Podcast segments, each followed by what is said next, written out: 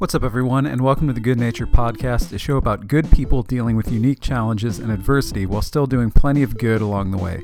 For anyone who doesn't know, my name's Tony, and my unique challenge and adversity is a chronic muscle disease called LGMD2I, which I have to battle and deal with just about every day. Today I talk with Eric Tobin, also known simply as Tobin, a guy who, like myself, used to tour around the country with bands and now helps run one of the top independent alternative rock labels, Hopeless Records.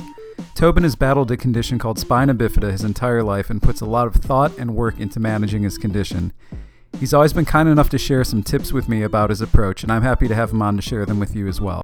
We'll discuss all things Spina Bifida Awareness Month, how the music scene gave him a sense of belonging as a kid, and plenty more, including how he climbed Mount Everest last year, which is a pretty badass thing to do even without a disability. Let's get to it. To jump into it, um, the last time you and myself uh, got to have a conversation like this was in person in real life back when we could do things like that. Uh, i want to say probably late january. And if you recall you know we were kind of having a conversation about things like our specific conditions uh, the mm-hmm. causes we work with. And we are having coffee and right after we wrapped up a guy came up and started talking to us a pretty you know by all rights, intimidating looking guy. I think he had some face tats. Mm-hmm. And I remember he told us, uh, what did he say? He said, like, you know what? I know a lot of dudes that have done time. I know people that have taken other people's lives, um, people that think they're really tough, but you guys are the true badasses. He was just like, you know, I apologize for listening in on your conversation, but I just want you to know you guys are really tough. Uh, you're badasses. And to me, it was definitely one of the nicer things I think a stranger has ever walked up and and said to me. And I will I will echo his sentiment today. And before we get into it, I will say I think you're you're quite a true badass. And you know, from working in the music industry to dealing with spina bifida, go ahead and just talk people through your general journey so far and, and how those two things kind of have overlapped. Um, well, thank you. Yeah, I remember that guy, and um, he was just sitting there, and he turned around, and he and, and he definitely looked like he had seen some life, which I think is, uh, um, you know, is always to be admired, and and to him to say that I thought was uh, um, was fantastic for sure. And, yeah, uh, my my my journey so far, it's.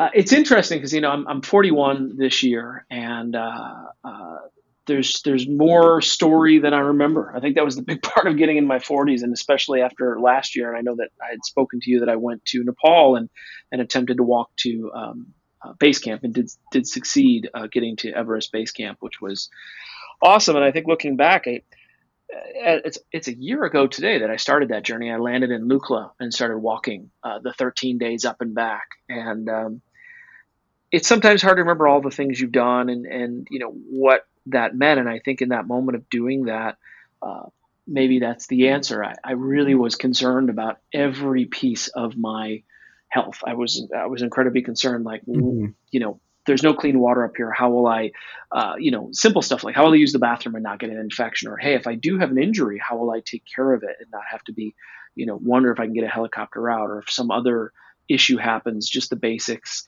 that I think anyone would struggle with. You know, like hey, there's not a normal Western bathroom situation, but for someone who's a little more challenged in that area, um, it was a uh, a testament to I wanted to be in the best emotional space I could be, and I was so focused on it being this culmination of many years of wanting an adventure like this, many years of wanting to see something so beautiful, so different, um, that maybe I had been afraid. And you know, many times in the, the 14 months of you know more formal training for this, I kept thinking, maybe I shouldn't do this. Maybe I can back out, and I would procrastinate booking something. And when I booked the flights, I said, well, I, you know, this is definitely happening. Yeah. Um, you know, so what is my story so far? I was born with spina bifida. Uh, I have um, uh, which is uh, one of the versions of spina bifida, which is a neural tube defect. Uh, five babies a day are born with this around the world. There's over 100 65,000 people with spina bifida. Here in the US, it is a uh, quite prevalent um, uh, birth um, defect. And, uh, and, I use that word lightly. It's not, it's more of a uh, congenital disorder is probably the better way to put that. And um, you know, and it's a snowflake disorder. Everyone is different. I've been very very lucky to be mobile. You know, my life to be able to walk, even though I've been on crutches many times and canes and walkers, and you know, had a back surgery that had me in a wheelchair for a bit, and and I have been incredibly lucky to have the the freedom that I have, and um, um, you know, because everyone has a little differently, you know, and I don't have a shunt, which has been, uh, you know, uh, very lucky again for me, and, and I have some great friends who are, who have that and are doing incredible things as well. So, um, but yeah, I have when I was young and I was born in 1979. Um, there wasn't a lot of information on this. It was generally thought of as a pediatric disorder, and that you wouldn't live into adulthood, and or that you'd have a, a you know a shorter life than others. You know, into your 30s, your 40s would be the the the longest you might go, and um, I think most of my life has been kind of living in that, like, hey, I want to be careful and I want to do good by those that I love and I want to do a great job, but I also want to see as much as I can before that window closes. And I think that sort of colored my life. And and um, Everest was one of many really fun and great adventures that I've gotten to do, but definitely the most challenging. And uh, I've had some great support from family and from friends, and uh, I hope to do many, many more. Uh, hopefully that answers the question. Yeah, definitely. So last week I happened to catch you. You did a panel, um, I believe Kevin Lyman's Adapt conference, which I guess for listeners, that's basically it was kind of a state of the union of the music industry mm-hmm. during and you know hopefully after COVID, whenever that is something that's you know even in clear vision. Um, but it was really good. You know, I had to kind of dip in and out, but I, I appreciated. I did catch you. You kind of were organically able to bring up that you've dealt with a disability your whole life, and kind of call out how the music scene gave you a unique sense of belonging um, that you maybe didn't have previously. And I know myself coming from that scene, it's certainly not without its warts historically.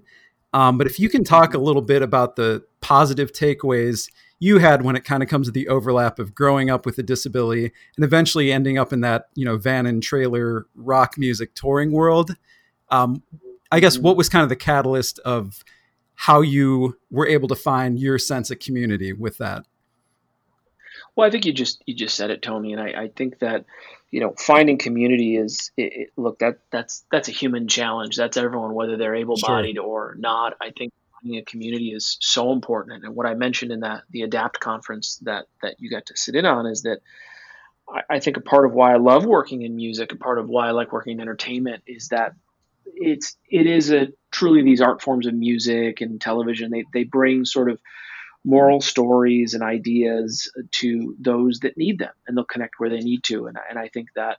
Um, for me, especially growing up, you know, I, I, I spent a fair amount of time um, getting out of grade school and then middle school here in the U.S. Um, uh, in care, you know, like in the hospital and getting out and this and that. And it wasn't a large group of friends I had. And I think coming into high school, I met some really great kids who were into music.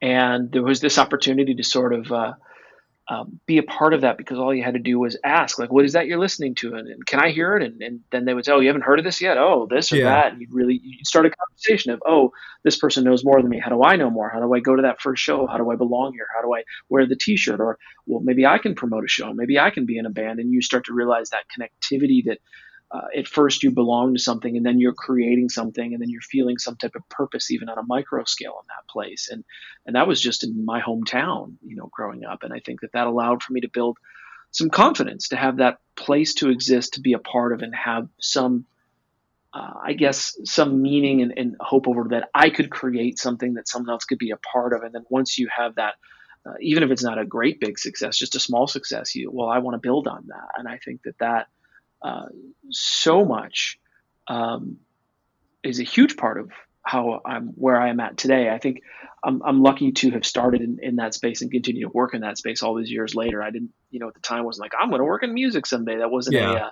that wasn't on the menu uh, the, or list of things that you could be in my hometown. You know, you were I played music and I and I went to school um, uh, to you know do uh, business and music uh, business together and and there I sort of at, at, the college started to sort of feel like, oh, this could be more of a career, but still, can I really do this? And do I want to be a producer? And uh, I sort of hit the road with with some artists, thinking, I don't know, I don't know what I really want, but I definitely want to see the world, and I definitely want that to be the most important part of my life. That was the only intention, you know. But that came out of that opportunity doesn't come without finding that community, and with community comes that confidence, and and that confidence to communicate and to find support and win or lose, that support is there for you to help you grow. For sure. I think we both lucked out that also able bodied or not, I think we both toured in like our early, maybe mid 20s before, because I, I think about it. I have friends that still tour, as I'm sure you do as well, in their, you know, mid, late 30s, early 40s. And I'm just very thankful I did it before I knew being in a van with a bunch of guys all the time actually kind of sucks. Whether or not you're healthy, it, it doesn't really matter. Um, but you know, kind of leaning on that. So you have a pretty, I would assume, I don't want to say high stress job, but in terms of like working with artists all over the world, and then you also have to deal with this very specific physical challenge is there any secret really to balancing the two? I know it's usually kind of a work in progress for me. Yeah, I mean, I, it's funny. I never think of it that way, and, and you know, this came up on a conversation over the weekend uh, as well. Um, I guess in a way that because I don't know a different way of living, right? I don't know. I guess I can surmise what other people are going through. I can surmise what that that that that life without a disability is is like you know? Um, i think that i try not to think of this as something that i that i uh, i guess i have to deal with. I think of it hey this is my life and these are the requirements right? So most people get up you have to brush your teeth right? And you you should eat right so that you you maintain uh, a healthy weight. And you should exercise where you can if you can to to you know those are the basics. I have some other basics on top of that. And, and I think most of the time I'm good at it. Sometimes I'm not, which I, I think is just those things I just mentioned. Some people are very good at them, some people are not, and some people are right in the middle. I like to think of myself in the middle. And um, I think where the balance question comes in is when and if I sort of we'll call it a trip and fall. You know, hey, I, I do have an infection. You know that that has spawned from something that someone else may not have to deal with, and I might have to go to the hospital. And I think emotionally, you can have a shutdown, mm-hmm. right? You can say, "Oh my God, I, why, how, you know, I'm so scared, or I can't deal with anything right now. This is, you know," and I I've never really faced those issues that come up in a way where I've had to shut down my life. I, I really care. Like I mentioned earlier, I, I care about doing right by family, friends, colleagues. Uh, I think that there is merit to to wanting more and doing more and, and and trying to do your best. I think that that's a good example. That's a good place to be. And I and I think if that's my intention, my motivation, it's it's tangled into my ambition, then there are those days where sure do I forget, but yeah, I'm not supposed to, and I have to do that thing. Or if hey, I do have a problem, and I end up in urgent care or the emergency room, or you know something else comes up, well, I just have to adjust it. And I and I, I think one of the the, the the feelings for me is that I don't want to treat this disability like another job. It's just a life lived well. I'll live as long as I can, and and I and I hope that I'm putting words to that in the correct way. Um, but I I think that it, I don't treat it like, oh my God, I have to balance my life. Like, I want to be healthy, and health is important to me, and living as long as I can is important so that I can do right by the people I love. If that's my, if that's the order of my day, it's not about balance, it's about meeting my needs. And uh, that's that's why to me it doesn't feel like a, a, burden. I mean, there are days where it is a pain in the ass. You know, if I because I can't feel my legs, if I trip over something, is that a pain in the ass? Sure, you know. Um, but do I spend three days wallowing over the, the, the trip in the fall. I try not to unless I've broken a leg, but I'm just, you know, faced with crutches, which will remind me to pick up your damn feet. the best I can tell you on that, Tony. Hundred percent. No, I, I, can relate. There's definitely been the times like in, in my own work and life where, you know, I've, I've taken spills in a conference room and in a way it kind of gives you the superpower of being able to deal with the stuff you know people in our in our type of work stress about every day in terms of like whether it's you know dealing with trouble with a talent or you know like a client or something like that it, in a way it, it is almost like a superpower when you're so used to having to navigate these super unique challenges that the regular stuff a lot of times just doesn't seem as difficult. Yeah. Yeah i mean look you, you start to you have to parse things out, right? Like I know that if I'm going to go on a hike, there's a thing I have to do. You know, I have to spend extra time on that. I know that I'm going to travel. There's, a, you know, I have to look up: is there an urgent care that I can have on board? You know, there's there's a sort of checklist of things you have to do, and and um, you know, and some of that's personality based yeah. too. You know, not some people are. I like to consider myself a little by the seat of my pants, and I think by most accounts I probably am but there's certain precautions that'll be important so that I can remain by the seat of my pants. And some people are just they're not interested in that, you know, and that can be a problem. But it's so much of this goes beyond even the idea of being differently able or disabled or however is best for for anyone to consider it is that you know it, it's all in what you want you know if if you want life to be uh, easy there might have to be some things on your checklist to help you get there if you're just not interested in dealing with that then there will be times when uh, we'll put it in quotes, life will catch up to you and you'll have to deal with that. And that will be disappointing for you because the, the, the not dealing with stuff kind of falls into your lap and you have to deal with it. Um, there's, there's pros and cons to both, you know, like being all so on top of it all the time. Yeah. There's time that I can't spend somewhere else, but I, I, I don't think this is totally connected to disability. It's sort of connected to the life thing, you know, deciding how do I want my life to be and then living that is, the best way to balance your own needs. You know, pretending that you want to be somebody else and then not meeting that idea, well, you're you're sure to to to connect to disaster. You know, doesn't mean you shouldn't dream or wish or any of those things, but um, the only way to balance is to decide here's what I want, and the upsides of what I want is greater than the downsides of dealing with what might get in the way. Right, and I guess going back to nutrition, exercise and I assume even sleep. Like there's there's so many common hacks and through lines with each. I'm sure it's not abnormal for you to get asked this question, but with with spina bifida specifically, are there any go-tos that you tell, you know, patients or maybe parents of patients that reach out like these are things that have helped me. Uh, here's, you know, some ideas, things you should be doing. Because a lot of times with chronic conditions, it's applicable to just everyday life for an able-bodied person as well. So if, if there are any like go-tos that you find yourself sharing a lot that you'd like to throw out here, that'd be great.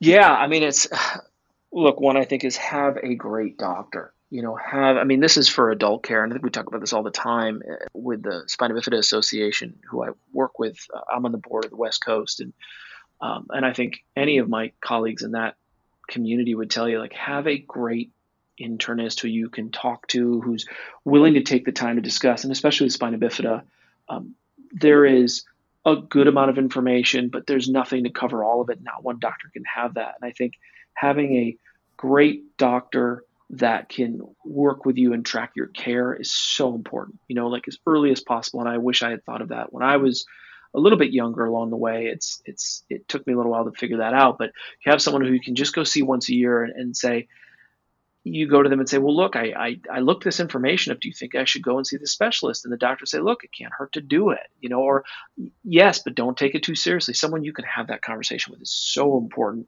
Um, you know, as far as the other life hacks, I mean, look, I, will be the first to tell you that, uh, um, you know, eat right, but don't eat so in quotes right that you don't have any enjoyment in it. You know, my, my brother who's been visiting with me is we're, we're laughing the day because it'll, the food I make is, is, is way too much butter, way too much salt in it. But I, you know, but I'm not trying to overeat. I try to monitor what that is. I try to stay uh, eating three times a day, uh, and, and you know, because you want to enjoy the things you're up to. You know, like exercise is hard yeah. uh, if you don't enjoy it. But I, I like, you know, when I can, going for my version of a hike, which is slow. You know, but it's it's good. I get that exercise. I have a no, you know, if I was in the room with a with an athlete, they, it, it'd be laughable. But for me, it's just I do what I can, and I try to do it as regular as I can. Uh, and I think that's that routine is super important. But my best advice for anybody is have a doctor that can talk to you about things that hey i have a billing question that can help you out or you know that can put you in touch with a specialist that they trust and they know um, uh, and this is totally subjective and it's going to be different for everyone you know having the most cutting edge doctor in the most cutting edge place, I do think would be amazing if you can do it. Not everybody's going to have that access, right? You know, but I do think having a great doctor who can see you on a moment's notice, who will fit you in, who will, you know, talk to you when you need it. It's in the last decade, that has saved me more times than you know. And especially when it comes to more even specific, like I have a podiatrist who, for people like myself, uh, you know, foot care, uh, so important. And look, he'll fit me in any time, and he'll connect me with people that I need to, and he'll. We have such a rapport that like, look, you know, will your feet do this or try this, and that's been so invaluable to have that, you know, and especially when look, I've got seven doctors that I yeah. have to be able to see, and uh, that's having that that one internist and that one you know podiatrist that are that are so easy to deal with that I can email or they'll be like, no problem, here you go. That's so important. Yeah, and it's not easy. I think like that's it's worth noting that especially with rare conditions, it can take a lot of trial and error. So, mm-hmm. on behalf of the community, of the disease you're dealing with like i appreciate you've done so much diligence and i'm sure you share so much information for me i've gone through things like i was misdiagnosed for a year and a half by a, a mm-hmm. highly recommended neurologist i actually had a doctor here in la too this wasn't like in the deep south or something i had a doctor tell me just like well i think you just got to leave it up to god and that's the last thing you want to hear from a medical oh. professional oh. you definitely don't want to hear that. I, I actually uh, recently uh, had to go get a uh, a very quick blood work done for a, for a surgery I was doing. This is about a year ago. I just needed to fix uh, a toe and took the blood work. And he was a much older gentleman, and he said to me uh, after he's taken my blood, he pulled the syringe out of his pocket. It was incredible to me. And he, he looked at me and he said, I don't know why God punishes some people uh, like yourself, but He just does. And I'm wow. like, oh my God, take take my blood soon. I got to get out of here. Um, yeah, I mean, look, I think that's probably the other piece of advice you got to give to people is that, um, you know, medicine is science, but you know, the people are people. You know, and everyone is going to be different. And and you know, and I think that sometimes we get we're like we just want answers. You know, everybody wants answers. I mean, of course, when you were trying to get diagnosed, Tony. I mean, that's what is going on. You want to get those answers as soon as you can. But at the end of the day, these are not robots. These are people. There's been such amazing changes in, in the medical field when it comes to sharing information and you know being connected to a medical ID and that that that's there. But a lot of times, just like you want an answer mixed with a a cure at the same time.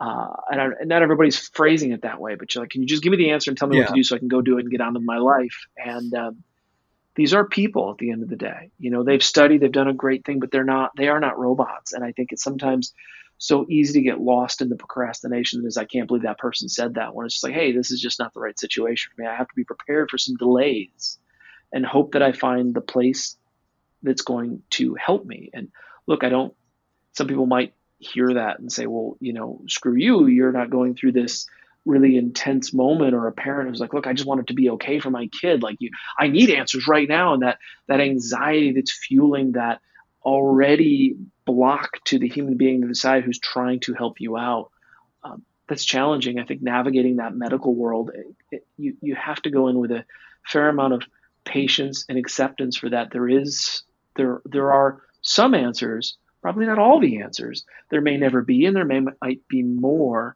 um, how do you, you, know, you asked about balance. How do I balance what my prognosis is and what I'm doing in life? Um, it's hard because there, like I mentioned, there are people that have it uh, that are that are dealing with much more than myself, uh, maybe even you know both of us. That this is a harder conversation, and those answers are necessary right this moment. Um, it's daunting. Yeah it's super daunting. And i and I, I i share all this not because they are answers but they're more just my own personal experience because i think that everybody again it comes down to what is your temperament? What is your attitude? What has your life experience been? And, and what would make you feel better? Um, you know i can only offer that for me having the opportunity to be able to call someone and know that maybe they don't have all the answers but they're willing to for me to say well could i see this specialist? No problem. Here you go. Go talk to them. Go see what that's like. And then you know for me it's up to my follow up at that point. So, talking about the music biz, I guess for a minute here. Um, like I said, you're you're armed with a unique perspective and some unique skills to deal with a, a very probably the most challenging time I would assume since you've been in the music business and since I've been in entertainment in general. But I guess you know I brought up the Adapt conference earlier. What are you most optimistic about in that field in you know whatever a post COVID world looks like? What is there to be excited about there? I mean, I, I, said it a little bit at Adapt conference as well. Um, you know, for so long, especially in the space I've been in, it was you know make records tour, mm-hmm. make albums tour, you know, and that touring, you know, if you tour it, the people will come, and, and in a lot of cases, it, it did work that way. You know, you had the right artist and the right uh, look and feel, and, and it would start to connect. I think the mystery was that it was already connecting outside of the rooms before they were there. The touring was just reiterating how great someone already felt about it, you know. And I think that this is the first time in my career where I can go to an artist and say it's time to create more, it's time to be more entertaining where your fans are, which is truly online through the many different platforms that are available and no one can say to me, "Oh, I'm just so tired after tour. We'll be on tour soon. We'll make content there."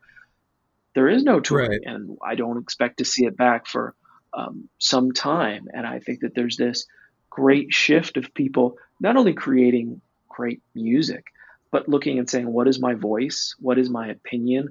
What is my message?" And then crafting a world around that. I think more than ever, fans need to know where their heroes stand and they need to sort of align their own opinions around that because they need it.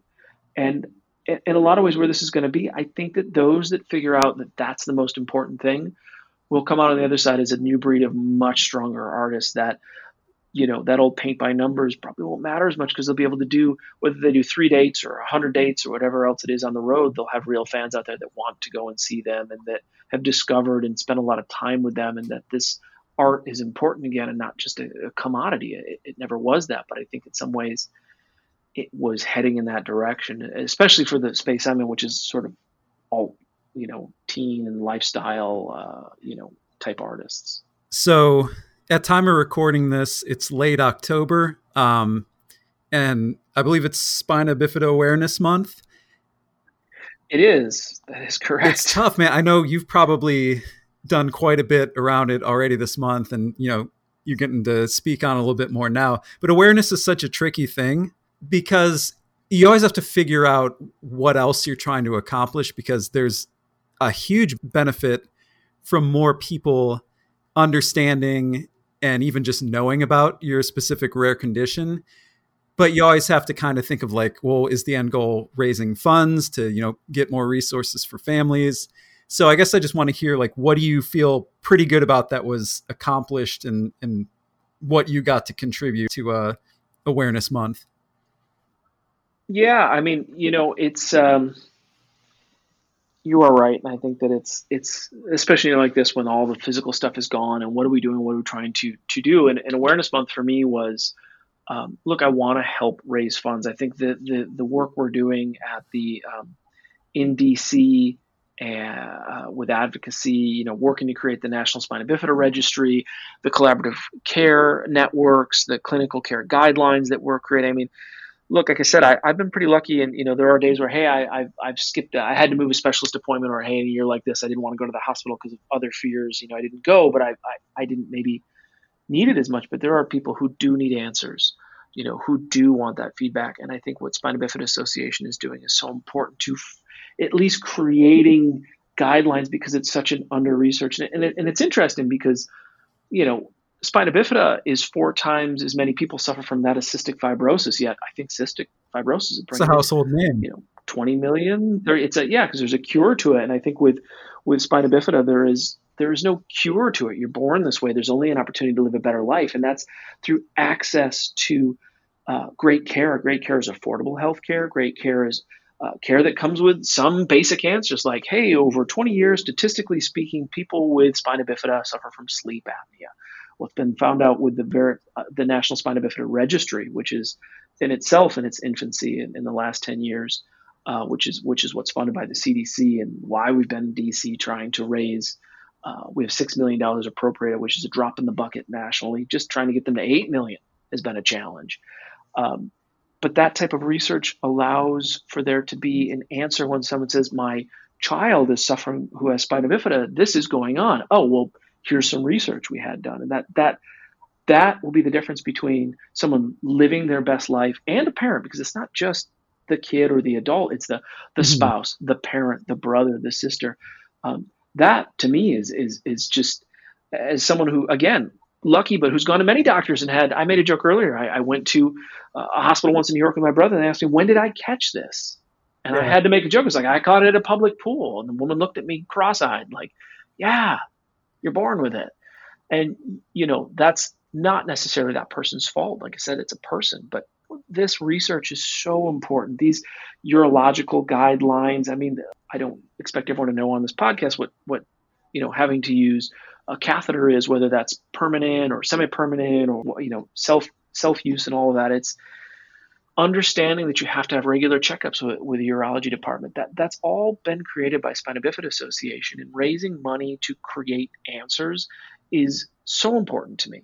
And I think, especially at a time where there's been this conversation about the end of pre-existing mm-hmm. condition care and healthcare, you know, like that's probably pretty easy to someone in there who hasn't had any children and, and, and is healthy. But look, I, I have good health insurance, which I generously get through my my job, but I'm still spending over six thousand dollars a year on my health care to meet my out-of-pocket max, on top of whatever other first aid kit and everything else I'm buying, or people who have the, the Medicaid or Medi-Cal or whatever else that is surprisingly it can be good, it can be bad, there could be wait lists, and there's things they need they can't get. Like it's the reason I, I, I get so passionate about this because I want to raise the funds to help build awareness for this, especially since it's so large, especially since five babies a day are born with it, and that those those people, those soon to be adults in a few years, those parents with children, they need answers, they need that support so they can have the best life they can. Um, I, you know, we did our virtual walk the other day, which was nice. Uh, was World Spina Bifida Day. I'm going to be hiking um, a trail. I was going to do Mount Wilson, but of course, the wildfires here, which are their own disaster, I, I had to move on to this Monte Arrito Trail, which is 3,000 feet up, 3,000 feet back, and I will do it over two days with a friend. And I'm I'm raising funds for Spina Bifida Awareness Month by doing something that I enjoy and can do, which is hiking. And I had a goal of five thousand dollars, and I'm just seven hundred bucks away from it right now, and I feel good about that. And I feel good that those funds are going to be used in a meaningful way that they may not affect me today, but it's not really what it's about, Tony. It's about the opportunity for it to affect somebody else in 10 years, 15 years, 20 years. You know, I would happily raise money all year long for that goal. Definitely. So I guess in in wrapping up here, uh, this has been awesome. Thank you so much. Where can people contribute to either this specific campaign or to the Spina Bifida Foundation year round? Yeah, absolutely. So, uh, you know, if you want to, you can always visit um, my Instagram. I have a link in my bio right now. I'm, I'm preparing. I just put up a link the other day. It's very easy at etobin, etobin, E T O B I N twice, and uh, you know I'll always post there what I'm what I'm up to. I post a lot of pictures of photography, but when it is important like this, I'll make a post. There's a link there to uh, click and donate. I will be leaving that up for the rest of the year. You know, but there is always the Spina Bifida Association uh, is uh, just spinabifidaassociation.org. All of the information on what is spina bifida, living with spina bifida, the resources and education that have been uh, brought forth with these donations and work by the great staff in DC. Um, you can always head there, uh, spinabifidaassociation.org, and, and they, of course, have social media as well, and donate anytime. Uh, look at what we're up to. Um, but uh, yeah, that's the best way to uh, get involved. Sounds good. Lastly, who's an artist you're really excited about, either that you're working with or just you think you'd like more people to know about? I mean, there's so many great artists at uh, in general right now, and we have so we're working with some amazing ones at Hopeless, and uh, I would uh, would love to go down the whole list. So if, if you have a chance, go to hopelessrecords.com, see what we're working on. But if, if I had to pick one out, we just started working with this uh, amazing young guy, Dwayne. Oh, he's great. Um, yeah, he's absolutely fantastic. And we're we're in the early days here with him, and uh, I think he's an, uh, an inspired human being, and uh, I'll leave it up to everyone to go take a listen and, and make their decision. But I I, uh, I think if you ever get a chance to see him live, it is something. He is incredible. Well, add that to the list of people I look forward to hopefully seeing live uh, in person, uh, including yourself. Um, so thanks again, Tobin. This has been awesome. Yeah, anytime, Tony. Thank you for having me. Thanks again to Tobin for joining. Thanks to you for listening. If you'd like to like, subscribe, whatever, and maybe share with someone who might find this helpful, that would be great. Until then, just stay good.